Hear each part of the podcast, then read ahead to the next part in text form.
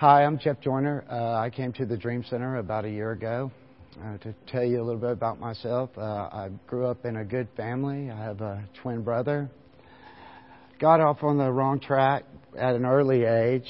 Um, I pretty much, if there was a law against it, I, I broke it.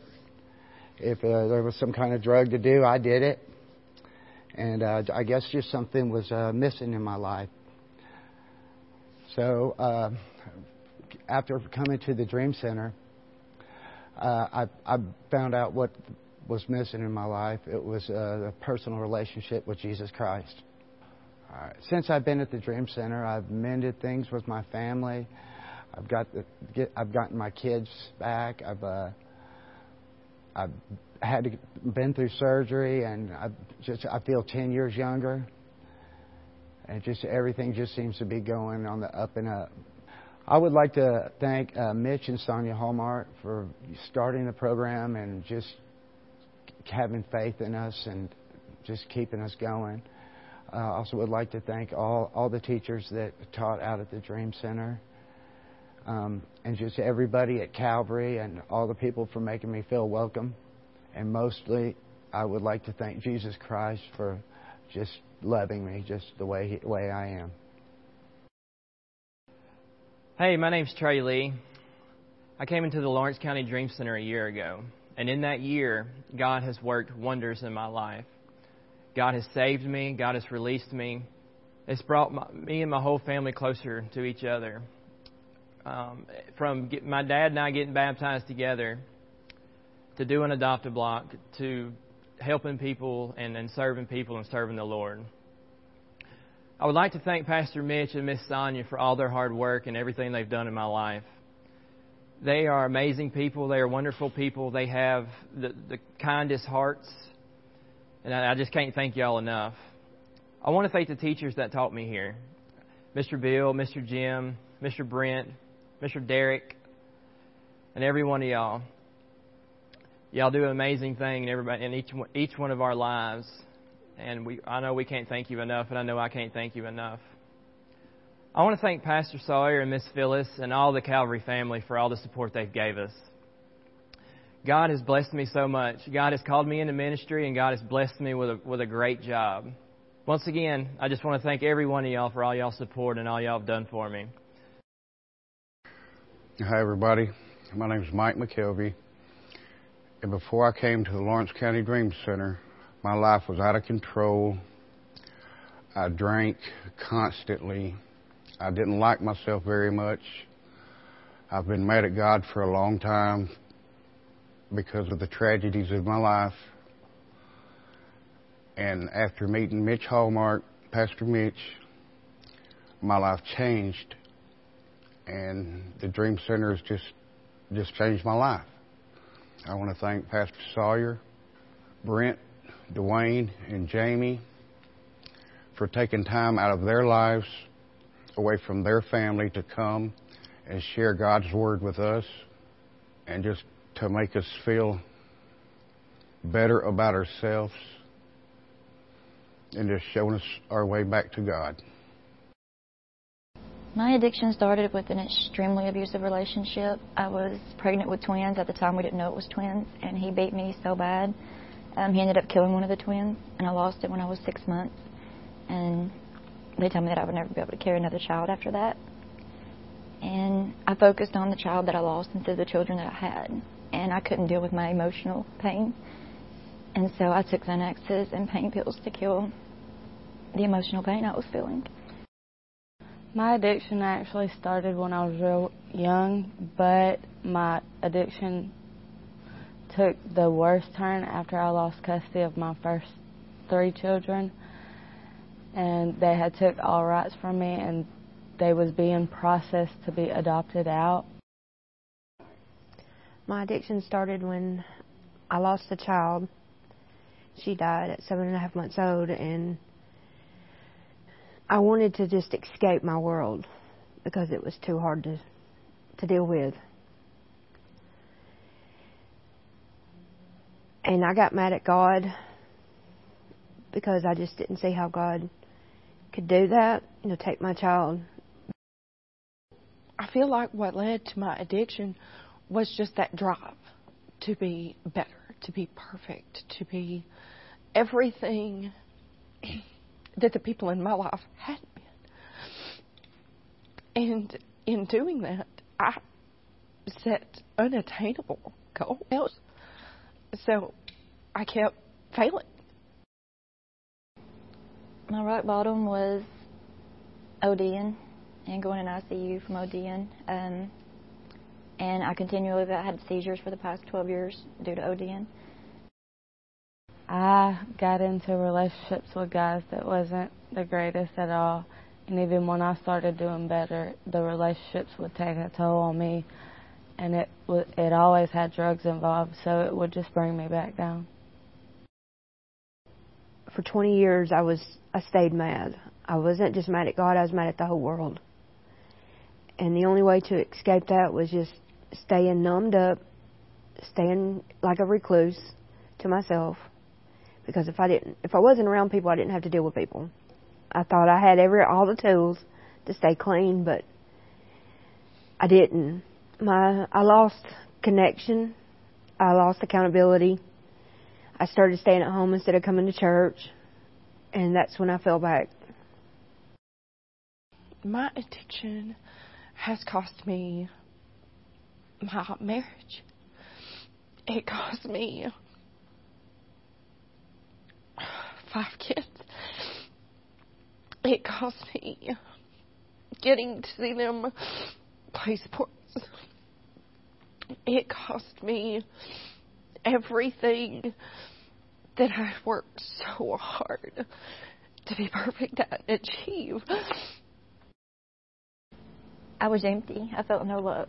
I felt no compassion for anybody or myself. I was lost. You know, they had me on three different types of antidepressants. They had me on something to stabilize the bipolar.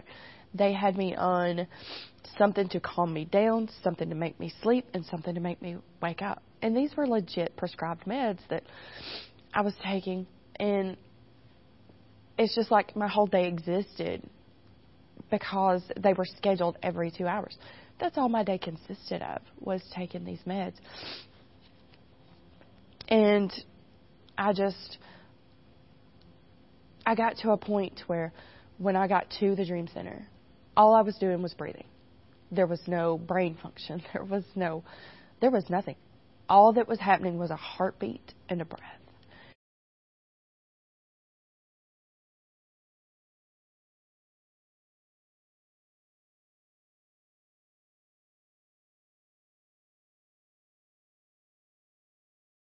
I was happy to be back at the Dream Center, uh, but I was also scared and I felt ashamed because I was coming back again. But Pastor Sawyer opened, he welcomed me with open arms. I mean, he opened his arms up and he gave me the biggest hug and he told me, don't, don't keep your head down and keep it up because you're back here for a reason because God's brought you back because I'm special enough to be back. I guess the program actually started for me around month two because at that point I had finally been weaned off of all the psych meds, off of everything. And I was starting to thaw out. You know, I was starting to cry. I was starting to feel things. I was, you know, almost overwhelmed with how much love I felt from the girls, from the Calvary family, from, you know, everyone that moment would be Pastor Josh's class. It has stuck with me. Um, he came in and did a class on foundation, about having a strong foundation, not letting anything get in it, not shake it, not rock it, or you're going to fall. And so that's where every time I start doing anything in life, I go back to the foundation of it and making sure it's strong so that me and my kids will always be strong and have that solid foundation. My kids prayed me in this program. They prayed for Brooklyn and their answers, I mean, their prayers have been answered. And I thank God for that because my kids prayed me in this, and it should have been the other way around, but God didn't see it like that. He pulled me out of it. When I made the revelation that I didn't need a man in my life to succeed at life, um, that was the hardest thing I ever had to come to realize. But it was like it hit me like a ton of bricks because I was like, you know, I've been with this guy for so long. How am I going to do it without him? But I'm doing better without him. I mean, things are going good. God's got me, and that's all I need is God. I feel so strong having reinstilled to me through the teachers that you know that come to the classes with us with Meredith. There's so much love and everything that they pour into us, and they instill into us everything that I knew before the addiction that I let somebody else take away from me, and it's been reinstilled to me, and I have such a strongness now that I don't feel like anybody can break. It, it's unbreakable. I started going by the name of Cha Cha, and um, my name is Charlotte. And my aunt, right before she passed away, she told me she's like, I don't, I don't like Cha Cha. She's mean, she's aggressive. She's not the person we know, and we just want Charlotte back. About two weeks ago, I was riding in the car with some friends, and I had realized that what my aunt said about Cha Cha, and it hit me, and I started crying because I knew it was her telling me, You did it. Like, you have Charlotte back. And that's exactly what happened. I am Charlotte again. Um, I am currently on zero medications. I have been medication free for over eight months. Um, there is nothing that I take. Um, there is an overwhelming joy from waking up on my own every day and being able to find my own motivation to look forward to see, okay, he's going to have something for me today. And just knowing that even if it's an ordinary day, I get to be normal in that day. And through all of this, that was my quest was I want to be normal. And I have found out that I'm not just normal. And and I'm good with that. I am more okay with that than than I was striving to be normal. I love the feeling of grace. I just I do. You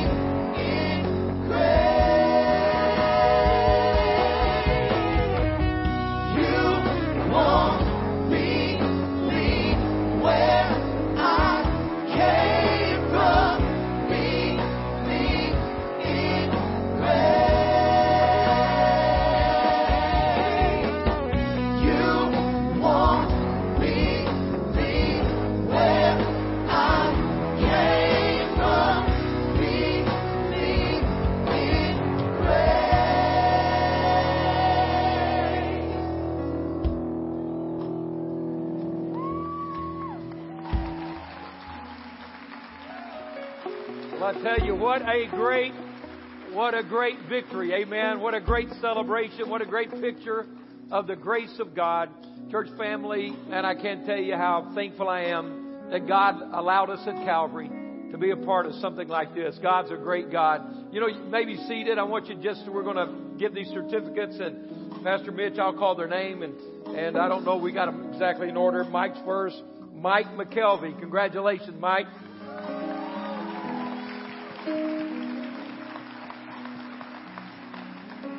Then Jeff Joyner. Congratulations, Jeff. And then Trey Lee.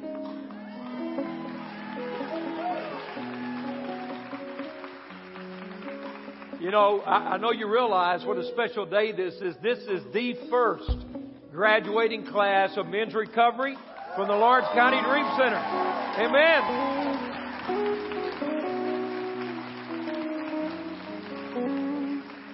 This is no small accomplishment. These gentlemen and the ladies have completed a full year, 12 months. They've given to God to change their lives and turn them around. You've seen the testimonies. You see what God is doing. And I just want to say to these gentlemen, guys, we love you. We're proud of you. Pastor Mitch and Sonia, thank you. What a great job. Great leaders. Aren't we thankful, Pastor Mitch and Sonia leading the Dream Center in Lawrence County? Not only has the recovery ministry now graduating their first class, and other guys are going to follow them, the, the church, our Lawrence County campus church that, that, that also has the Dream Center is doing so well. Beginning in the next few months, they're going to start a Sunday morning service. They've, they've gone from zero up over 80 people attending and it's wonderful to see what God's doing. And guys, you've set the pace. Now, you know, it's like nobody could ever run the four minute mile. And then Roger Bannister did it the next year. Uh, it was like 30 more guys did it. You broke the tape. And uh, you set the bar. And now they're going to be from now on a group of men coming in your footsteps. So you guys are, you know, you're the first ones, and they're going to look to you and believe in you, and and I know God's going to do great things in your life. So we're proud of these guys. Thank you, guys. Meredith, you want to come help me? I don't know if I got these in order or not, but Summer, you're right here. Our first one, our graduation is Summer Hill.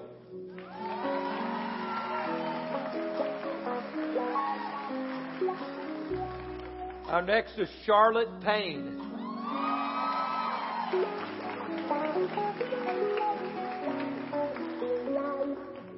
Then Jenna Smith. Gina. Gina. I've called Gina Jenna for 12 months. But she knows who I mean. yeah. Miss Phyllis says she doesn't care. Just call her name. and Lois Brown. Lois, congratulations.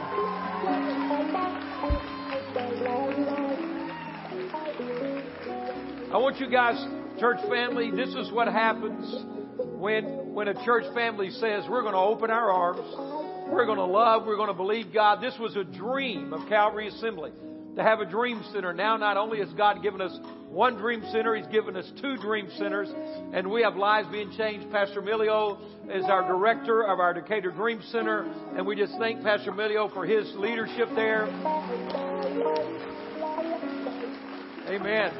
And it's a, it's a day of first. Not only our first graduating class in our men's recovery out of the Lawrence County Dream Center for Meredith Fairbanks. This is her first graduating class as our director for the women's recovery. So what a day of celebration. God is more than good. He is awesome. Amen. Amen. God bless you, ladies. You can be seated, gentlemen. Thank you, guys. God bless you. All right, turn with me in your Bibles to Hebrews chapter 10, just probably the same page as we were there a moment earlier in our uh, giving. And I'm sharing the last message of the series, I Love Sundays. How many would say, Pastor, I'm with you, I love Sundays? Uh, isn't Sunday a great day? Let's thank God for the opportunity to worship together. You know, the more I learn about what God does on Sunday, I kind of think this I Love Sunday shirt, I kind of feel like Superman on this thing. Like, boom, there he is. I love Sundays. How many feel like that when you get in the presence of God? He's so good. And God is awesome to us. Well, what have we been learning? We've been learning the value of corporate worship. What an important concept. What an important ingredient in our walk with the Lord. Let me say this while you're finding Hebrews 11 and verse uh, 24. Tuesday night is our next quarterly leadership training, Anointed Excellence. Those words are very intentional. Here at Calvary, we believe the anointing of the Holy Spirit enables every valid ministry that happens. Can somebody say amen to that? The anointing is first. Then what does excellence mean? Excellence means that I do everything as unto the Lord. I give Him my best, not half-hearted, not in, not cold-hearted, not, not indifferent, not apathetic. God, if I'm doing this for you, I'm giving you my very best. Excellence. Doing everything is unto God. That's the DNA of our culture here at Calvary. That's how we lead and how we serve. Anointed excellence. So once a quarter, all of our ministry teams meet together. All of our ministry teams. No matter which one you're on, how you serve. We, if we start in a parking lot, then our greeters and workers and hosts and coffee and serving in, in our commons area, children's ministry, students ministry, tech ministries, worship ministry, men's ministry, Valley Girls ministry, Five Star Man, Spanish speaking ministry, elders, trustees, section leaders. Am I leaving anybody out? Life groups. Come on, help me. Every single ministry in the church. If you're on a ministry team, then it's a mandatory meeting to be here Tuesday night at 6 o'clock. We're going to have an amazing time. I cannot wait to share with you first about our summer outreach called Servolution. We are going to have, I believe, one of the greatest weeks that we've had in recent years. It's going to give everyone in this church family an opportunity to serve. Maybe you've not yet been able to go on a foreign mission trip where we're going to create something right here uh, that will enable you to be a part of that. We've been planning this in staff meeting. We're excited. We're going to have shifts. You can. Uh, it's going to be so good. You may want to take time off work and be involved, or you may need to come after work. We're going to have day and night shift. We're going to do uh, one of the greatest weeks of outreach we've ever done here at Calvary, and I'll be sharing it first Tuesday night with our uh, ministry teams at six o'clock. It is going to be an awesome time and I can't wait to see you there. Can't wait to share. Well, let's look at Hebrews chapter 10. We're in a series again, I Love Sundays. Let's look at verses 24 and 25. And watch this. What did we learn the very first week? And let whom? Let me? Let I? What do we read here? Let who? And let us. So we see this as a we thing, not a me thing. It's critical to our spiritual growth. And let us consider let us think about. Let us give thought to. Let us be proactive. Let us be intentional. Let us consider what? What are we reading here? How we may spur one another on toward love and good deeds. And look at verse 25. Let us, there's that we thing again. Let us not give up meeting together. Let us not give up meeting together as some are in the habit of doing but let us encourage one another, and all the more as you see the day approaching. They were wanting to be faithful to church in light of the return of Christ, and we're 2,000 years closer to his return than they were, and it motivated them. But I want you to see this. Look at verse 25. Let us not give up meeting together as some are in the habit of doing, but let us encourage one another. There's something I want to say to you today about meeting together corporately that releases supernatural encouragement. Supernatural encouragement is a byproduct of meeting together in corporate worship. You'll remember that I told you the setting of this book was written to the Hebrew Christians in Rome. They were experiencing some of the most severe persecution the church had ever encountered. And isn't it interesting that the clearest most uh, deliberate statement about corporate worship in the entire New Testament was spoken to a group of believers facing the greatest opposition. You know, we're not facing the same kind of persecution today, but you have to be honest and to say, for a man or woman, a young person of real faith, there's some opposition to real faith in Christ today. And, and, and the writer said to them, under the anointing of the Holy Spirit, whatever you do when times get tough, Whatever you do when things press in on you, you need to know don't stop meeting together. Don't get in the habit of staying by yourself. The value of meeting together it, it cannot be overestimated. It's part of, it's not the only thing, but it's part of your spiritual journey. Now let me say this. We clearly understand here at Calvary that, that the Lord is with us every day and everywhere we go. That, that we can pray. How many are thankful you can pray at home? Aren't, aren't you thankful? This is not the only place I pray. This isn't the only place I read my Bible. This isn't the only place I encounter God. It's not designed to be that way. If the only time you pray is when you come to a church service, you're missing something in your walk with God. I can tell you this, that I do more praying at home than I do here in this building. And it's supposed to be that way. How many understand that? See, what if we physically ate the way we try to spiritually feed ourselves? What if the only time you had any meals were on Sunday? Can you imagine? Can you imagine eating everything you could eat, gorging yourself on Sunday? Because you know, I won't get to eat again until next Sunday. But that's the way a lot of people spiritually try to live their life. They try to come in on Sunday and grab everything they can get on Sunday because they're not going to pray again, think again, read the Bible again, worship again until next Sunday. And what happens is that we try to live off that one encounter through the rest of the week. But you know what? Listen to me. If you worship on Sunday and are encouraged by the gathering of the believers, and then you're praying on Monday, praying on Tuesday, praying on Wednesday, praying on Thursday, praying on Friday, are you listening to me? Then your strength is staying up. But those folks that come to church on Sunday and never speak to God for the rest of the week, no wonder you do bad things on Saturday night. You run out of gas. You're weak on Saturday because you got nothing left. But if you're filling the tank on Monday and filling the tank on Tuesday and filling the tank on Wednesday and Thursday and Friday and Saturday, by the time you get to Saturday, you're not worried about, you know, Saturday stuff. You can't wait for Sunday stuff to come around. How many with me? Okay.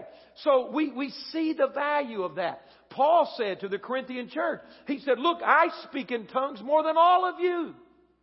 But in the church, I'd rather speak something you understand to edify you. So Paul says, I pray all the time. I speak in tongues all the time. The Holy Spirit's operating in my life every day. But there's something important about gathering together and being the family of God. What is it? Encouragement was the word. Supernatural encouragement. Let me show you something you may have failed to mention or, or to see. We're great at picking verses, one or two verses out of a passage and missing the big picture. I want you to turn to Psalm 22 with me. Psalm 22. Psalm 22 and verse 3 is probably one of the most familiar verses, most often quoted verses about corporate worship. But we miss the, the verses leading up to it. It's an incredible concept that we often miss. Now let's look at Psalm 22 3. The New International Version says, Yet you are enthroned as the Holy One. You are the praise of Israel. That's one translation.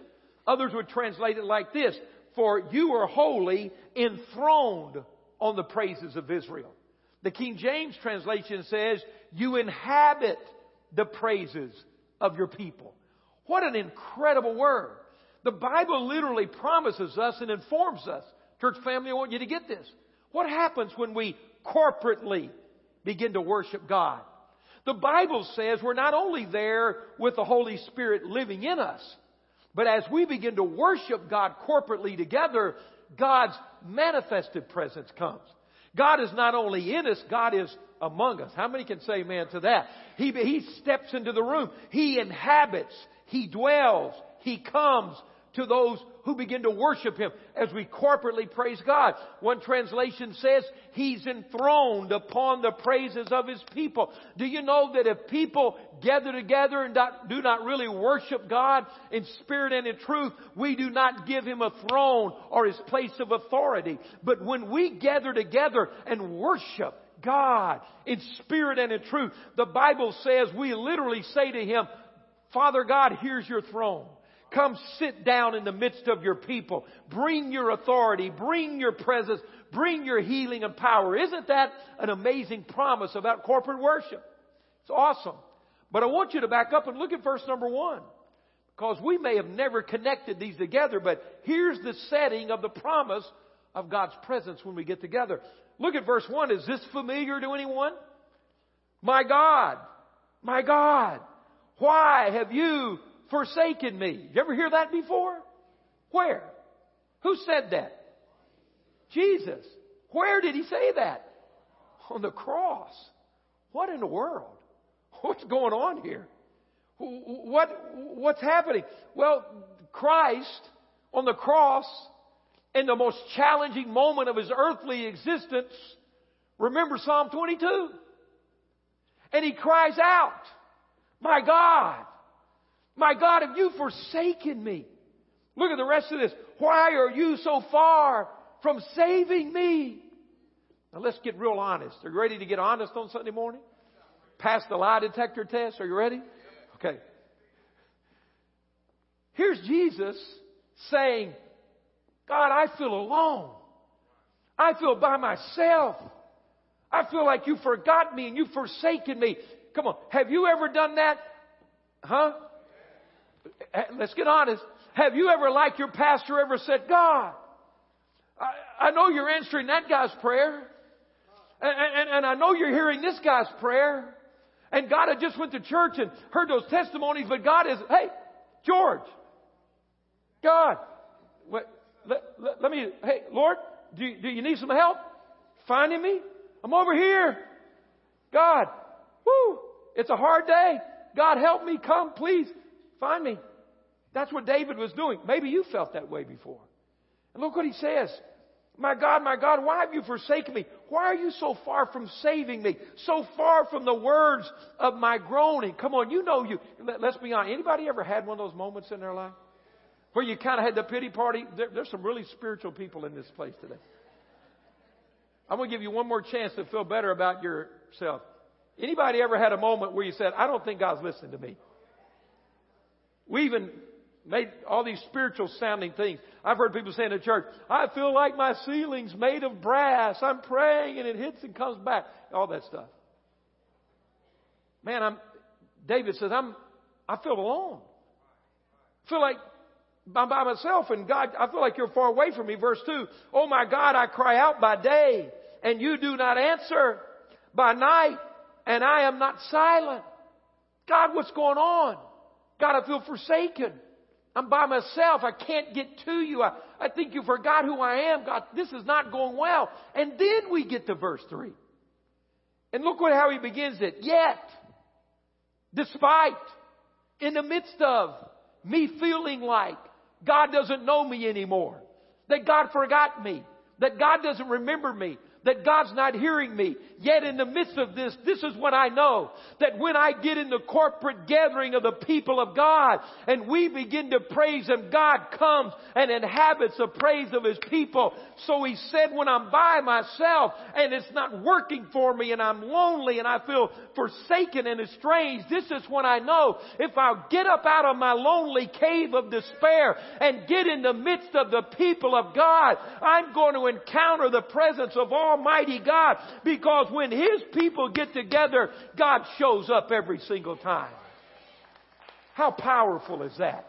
That's the context of corporate worship. You know, it's sort of like this. Now, please do not raise your hand on this question. You'll make me feel bad. But have you ever had that Sunday when you didn't want to go to church? Don't raise your hand. I ask you, don't raise your hand. Just you and the Lord talk about it on the inside right now.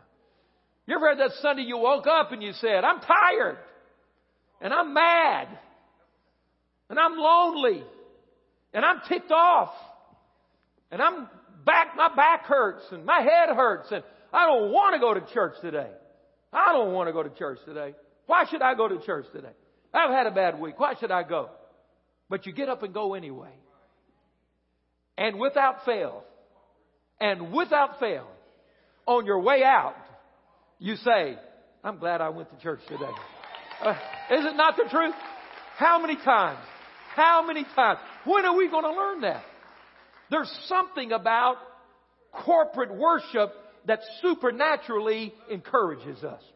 We are in the presence of God and we're in the presence of God's people.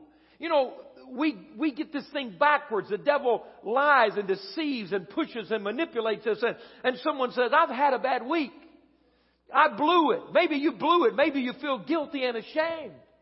And, and, and, and you say, did you hear Lois's testimony? I just should have sat down. In, in fact, you ever heard the term drop the mic? I nearly dropped the mic right there. Sermon done. Lois said, I went in the Dream Center and I graduated and I thought I had it all together and I thought I could make this work and I had it all good. And she said, but what I did is I disconnected and I tried to do it. And did you hear her say, and I stopped going to church and I started doing the other things in my life. See, what happens is the time you least feel like going to church is when you should be waiting for the door to open up on Sunday morning because you're encouraged. It's amazing. I mean, if you've had a really bad week, you ought to be here at 7:30 waiting. Just to make sure you get a seat at 8. You understand? And then when the 8 o'clock service is over, you go, you know what? I believe I'm going to go through that again right now. I'm going to stay and get a 930. And you go through the 930, you say, I'm feeling really good now. Give me one of those I Love Sunday t-shirts, Pastor. And you do a triple dip. And you go home, life's better. Why? There's a supernatural sense of encouragement. While we're in the Psalms, look at Psalm 95. Psalm 95. Turn there with me. Watch this thing. We, we, we, we begin to get this concept. It, it's Sunday morning all we do as a Christian? Of course not. Of course not. as I said, I do more praying and Bible reading and worship out of this building than in it. I only have a couple of days, Sundays and Wednesdays, I'm regularly here. I have five days that I'm worshiping and praying and praising and reading and studying and walking after God. See, Sunday's like the, you know, Sunday is, is the encouragement. It's the blessing. It's, it's the time we come. It's not all we are. It's just where we get together and honor and worship God and, and, and make a statement for the kingdom. And then we go be the church wherever we go. But Psalm 95, look at verse 1. Come, here it is again. Let us sing for joy to the Lord. Let us shout aloud to the rock of our salvation. Verse 2. Let us come before him with thanksgiving and extol him with music and song. Look at verse 6. Come, let us bow down and worship. Let us kneel before the Lord our Maker. For He is our God and we are His people uh, of His pasture, the flock under His care. It's a let us, let us, let us endeavor. We are supernaturally encouraged. The word encourage we learned a few weeks ago there in Hebrews 10:25 is the same root Greek word parakleto that Jesus used when he told the disciples in the upper room in John 14. He's trying to tell them, I'm going to go. I'm going to be crucified. I'm going to be raised from the dead and I'm going back to heaven. And they're trying to figure out how are we going to make it without you. They were frightened. He used this terminology. I'm not going to leave you as an orphan. You're not going to be abandoned. I'm going to send the Parakletos. I'm going to send the Comforter. I'm going to send the Encourager to you. The Bible says when we meet together, the Holy Spirit, the Comforter, the encourager, the one who comes and walks beside me every step of the way is released in my life. And the interesting thing about this, when we come together, I want to use this phrase again. Not only do we encounter the presence of God, we encounter the presence of God's people. And do you know how God does His work on this earth today? Through His church, His body. And so, when I want to be reminded and encouraged that God is near, it's good to have some of God's people near me. If, if I want to be encouraged by something God says, then it's good to hear one of His people saying it. If I want to know that God is close to me, it's nice to be close enough for someone to say, Pastor, I'm praying for you right now. I got you, Pastor. I'm praying for you, Pastor. I hear your words and they encourage me. I see your face and it encourages me. See, the Holy Spirit walks along beside us and supernatural encouragement begins to happen in your life. The Bible says that Satan, in 1 Peter, Satan is like a roaring lion seeking whom he may devour. Always on the prowl. Always looking for someone whose life and faith he can ravish and destroy. He is on guard, on go, and what he's primarily looking for is someone by themselves. Cut you out of the herd, separate you from the flock, find you straggling over in a place where you shouldn't be, dragging yourself because life got heavy. I, I, I saw a video recently that's been one of the most watched videos in the history of YouTube. It's almost nine or ten minutes long, and you may want to see the whole version, but our guys edited it down, and, and, and just a little picture of a roaring lion and encouragement. Now, here we are in Africa, and some people on safari had their cameras out, and they caught something that defied nature. Here's a herd of water buffalo going to drink, and that's not uncommon, but they walked right up on a pride of lions. Now, watch the lions, they're in crouch mode. They're like, hey, look at this, dinner is being delivered right now. And, and, and here they go. They're on the attack, and the herd of buffalo begin to run. But watch what the lions do. They're past the big one, past the big one. Oh my goodness, there's that little calf. Now don't get mad at me. Just hold on. I'm not, you know, don't get mad. This is a bad day. Would you not say we're, he, the little guy's having a bad day? And they got him, and then, and now they've pounced on him, and, and we're at it in, in a minute. He's, they're going to have him up on the bank. What, what we didn't show you is that while they're trying to pull him out of the water, a crocodile came and got his leg pulling on his leg and lion on your head. When the lion's got your head and the crocodile's got your legs, a bad day. But look, the herd comes back. And all of a sudden, encouragement is on the way. And the lions are like, what's this? Buffalo don't come to lions. Now the lions start to run. Now watch this. Somebody's about to get the Holy Spirit in that crew. Watch this. Here we go. Whoa, look at that. They don't do that. He's not through yet. Look at the next one. He says, well, if you can do that, look at this. Whoa! Somebody cast a demon out right there. I mean, look at this thing. And all of a sudden, look, look, look, the little calf gets up unbelievably and runs back in the herd. There's something about supernatural encouragement. Buffaloes run from lions. Lions don't run from buffaloes. But something happened. That little calf got left by itself. That's what the devil, the lion's always looking for. You straggling by yourself. But because the church was there, because some encouragement was there, the buffalo were running and somebody, probably his mama said, what are we doing?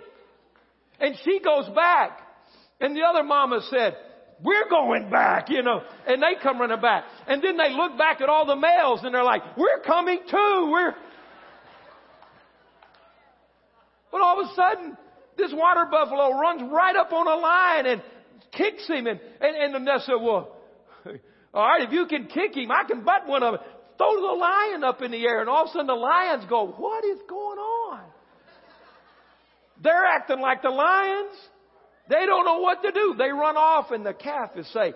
There is supernatural encouragement when the body of Christ gets together. It's like one says, you know, I'll do it and somebody says, well, if you can do it, I can do it. And if you can do it, I can do it. And it, it becomes something so powerful. Maybe you, this week, these last weeks, you have a son or daughter on drugs and you've been walking the floor and praying and going through the embarrassment of, of, of jail time and arrests and courts and, and, and, faces and names in the paper, all these things, and you're about to give up, and, and, and you got up and came to church today.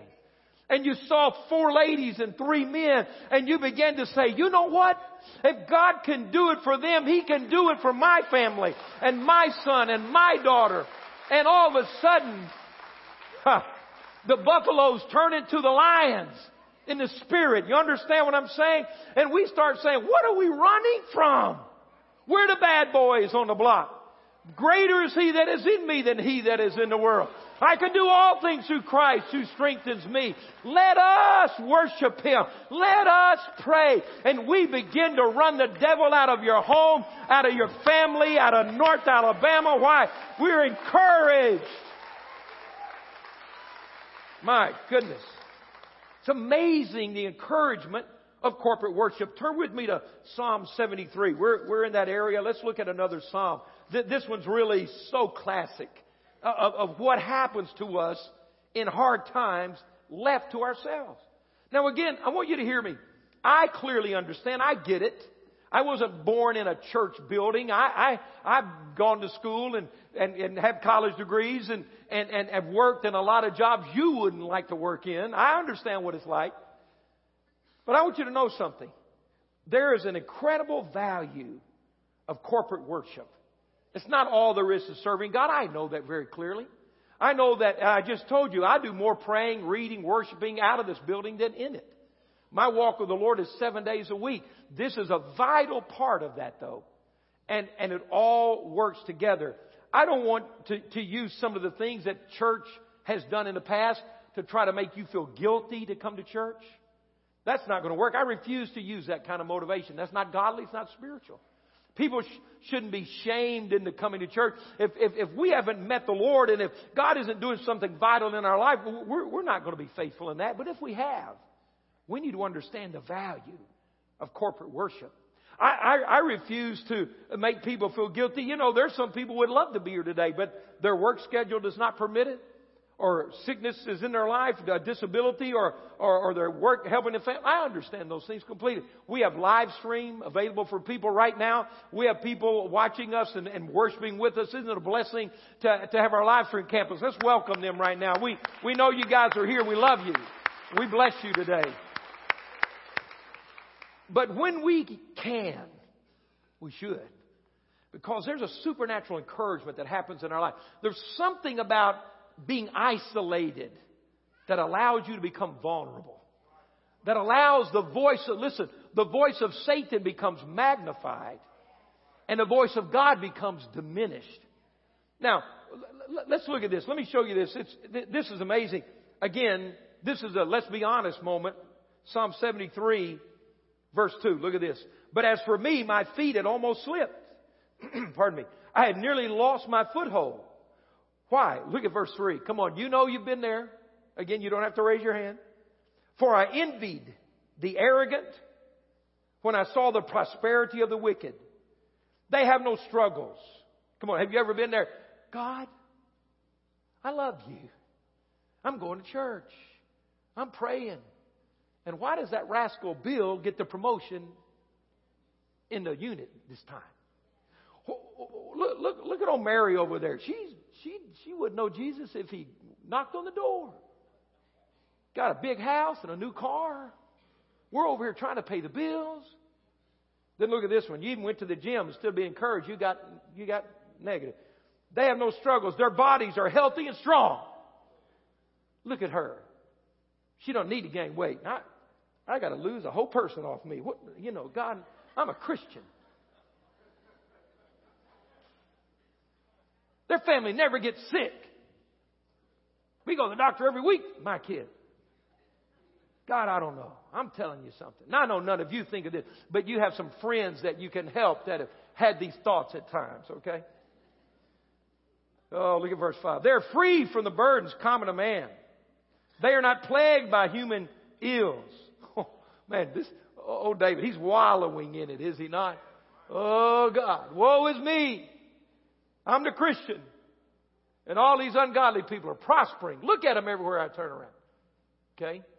I don't have time to read the whole psalm. You might, some of you might want to read that, all right? But look at verse 16. When I tried to understand all this, it was oppressive to me. The more I thought about it, the more discouraged I became. Why do bad things happen to good people? And why do good things happen to bad people? Lord, I don't know how to do this. I, it's oppressive to me. I'm, I'm oppressed and depressed and I'm, I'm about to go on a Holy Ghost recess if something doesn't happen here, God. I need some help. Got you by yourself, see. Sitting there trying to figure all this out. Then, then, then look at verse 17. Till I entered the sanctuary of God, then I understood their final destiny. He said, left to myself, I was depressed. I was confused. I could not figure this out. But when I went into the house of God, when I walked into the encouragement of worship and word and the presence of God and the presence of God's people, my perspective cleared back up for me. See, left to myself, I, am gonna, I'm gonna lose God over the next 10 minutes. I'm going to get mad and backslide over one day. But when I came into the house of God, I backed up and saw the big picture again. I'm reminded of eternity. I saw what really matters and I'm reminded of their final destiny. And God, I want you to know I'm back on track now but I had to get into worship. I had to be with the people of God before that began to make sense to me. Isn't that amazing? The power the supernatural encouragement of corporate worship. Clears things up. And we begin to see what we couldn't see. Let, let, let me say this, and, and, and, I want to take just a quick moment. I, I want you to realize that here at Calvary, we, we uh, vitally encourage and promote, and one of our goals this year is to up the level and be able to do this better of, of getting our wonderful church family, not just in a Sunday setting, but in smaller settings, in life groups and home meetings. It, it, it's critical to be big and small at the same time. But I'm reminded when you read in Acts chapter 2, on the day of Pentecost, the birthday of the church, 3,000 people saved and baptized in a day. And then we begin to read as chapter 2, the account of the birth of the church concludes, verses 42 through 47. We get an insight to their lifestyle, and, and, and we find this. And they continue to meet in the temple courts and from house to house. Watch the priority. Where did they meet first? Corporately. And they continue to meet where? In the temple courts.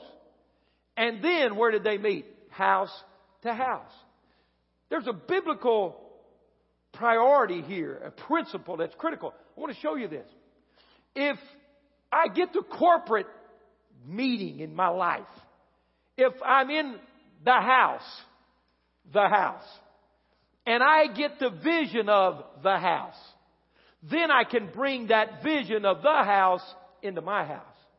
But if I'm not connected here, I don't have an anointing connection to bring it to the small group. Everybody with me? If I'm in the house, I'm under the authority of the house. And God works in those ways. So when I submit and I'm in the house, see, I can stay home and say, you know what? I'm a grown man. I don't need some preacher to tell me where to turn my Bible. I don't need some preacher to tell me if I need to go to church or not. I'm a grown man. I can read. I don't need somebody to take an offering. I'll do what I want to with my money. Kind of sounds like America, doesn't it? I'm not going to, I don't need that. I can stay home and worship. Paul said he speaks in tongues more than all of them. I can speak in tongues at home. I don't have to go to church. I can worship at home. I do what I want, do my thing. Put my money where I want my money. Read the verses I want to read. Everybody with me? Sing the songs I want to sing. Start church when I want to start church. Stop church when I want to stop church. I can take a commercial on my church at home if I want to. Go eat a sandwich, come back and finish. I can wear my pajamas. I can do what I want to do. Because I'm a grown man. You're not the boss of me. Huh? But I can tell you what happens in that setting, and you can do that. Listen to me. And, I, and I'm going to shock you with the next thing I'm going to say. Because I'm going to always tell you the truth good, bad, happy, sad. You can go to heaven like that. Did you hear me? You can go to heaven like that. But the question is, how many people are you going to take with you to heaven living like that? That's the question of this thing. Because what comes about corporate worship is I begin to understand when I get in here, this is bigger than me. This is not just about me. It's not just who I know and where I've been and who lives down the street from me. I begin to see the kingdom. I begin to look around this room and I say, wow, the church doesn't look like George Sawyer. The church is red and yellow, black and white.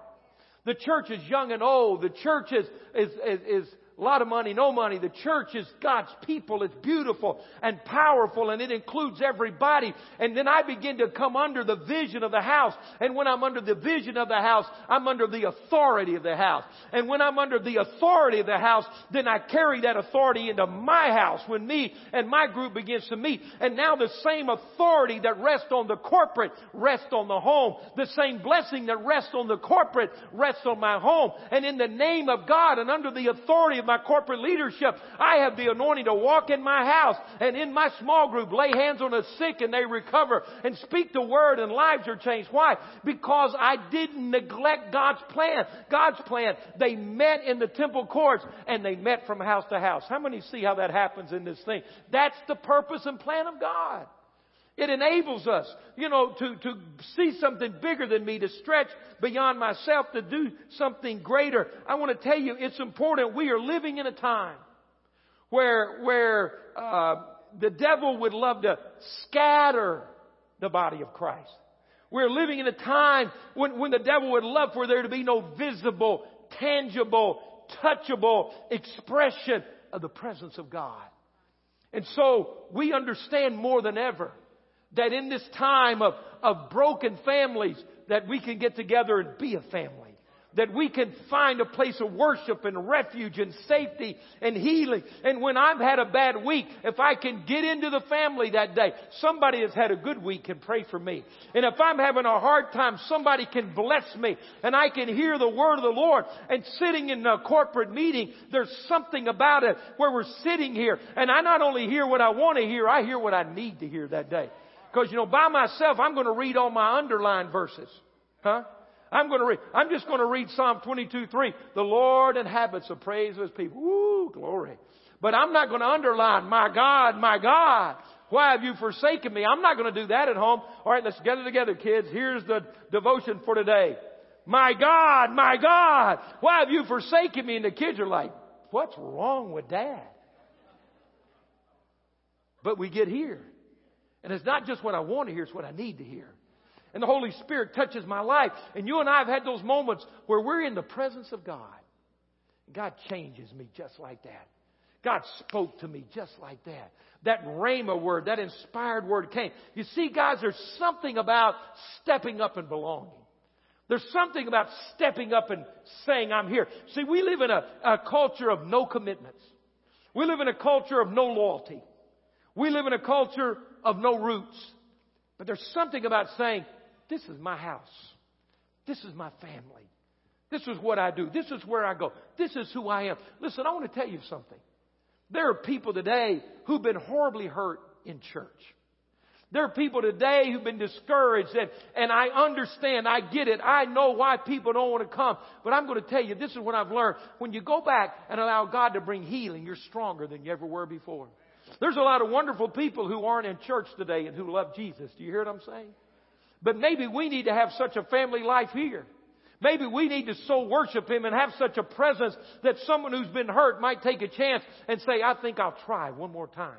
I think I'll show up one more time. Maybe we ought to so represent Christ that we give hope to somebody who's been discouraged. Maybe we ought to so represent Him that somebody might be willing to trust and say, I'm just going to try one more time. Because this is what I know. Every army has a roll call.